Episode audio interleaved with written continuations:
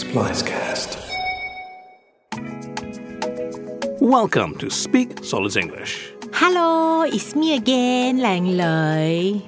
Today we are out on the streets and we will be showcasing the iconic sounds of Little India next to the most iconic Singapore sound, her very own Creole Singlish. We're going to show you Singlish on the streets.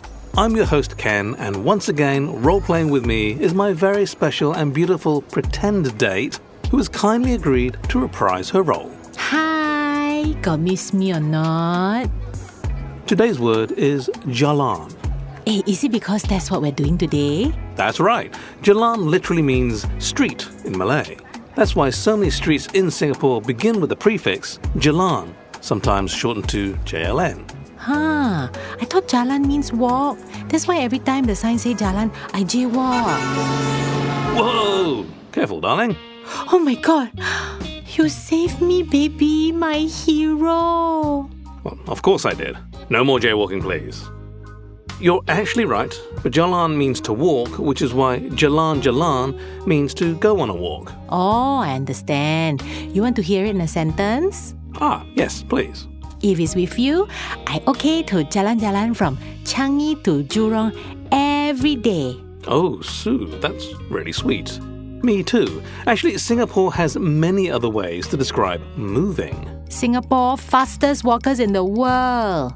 For example, gai gai, which comes from Cantonese, also means to walk and can be used interchangeably with jalan jalan. I think Kai Kai sounds cuter, huh?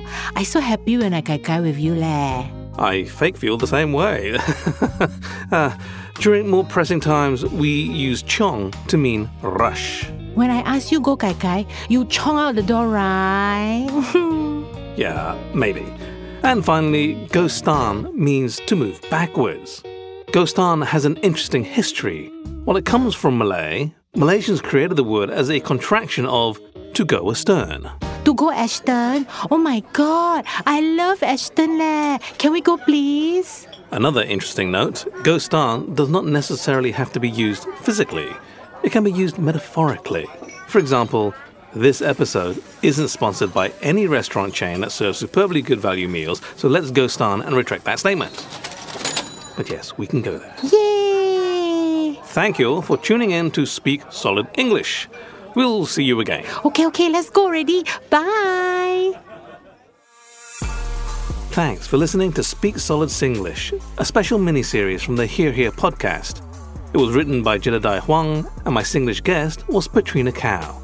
Check out this episode's show notes for more information or visit our website, hearhear.show.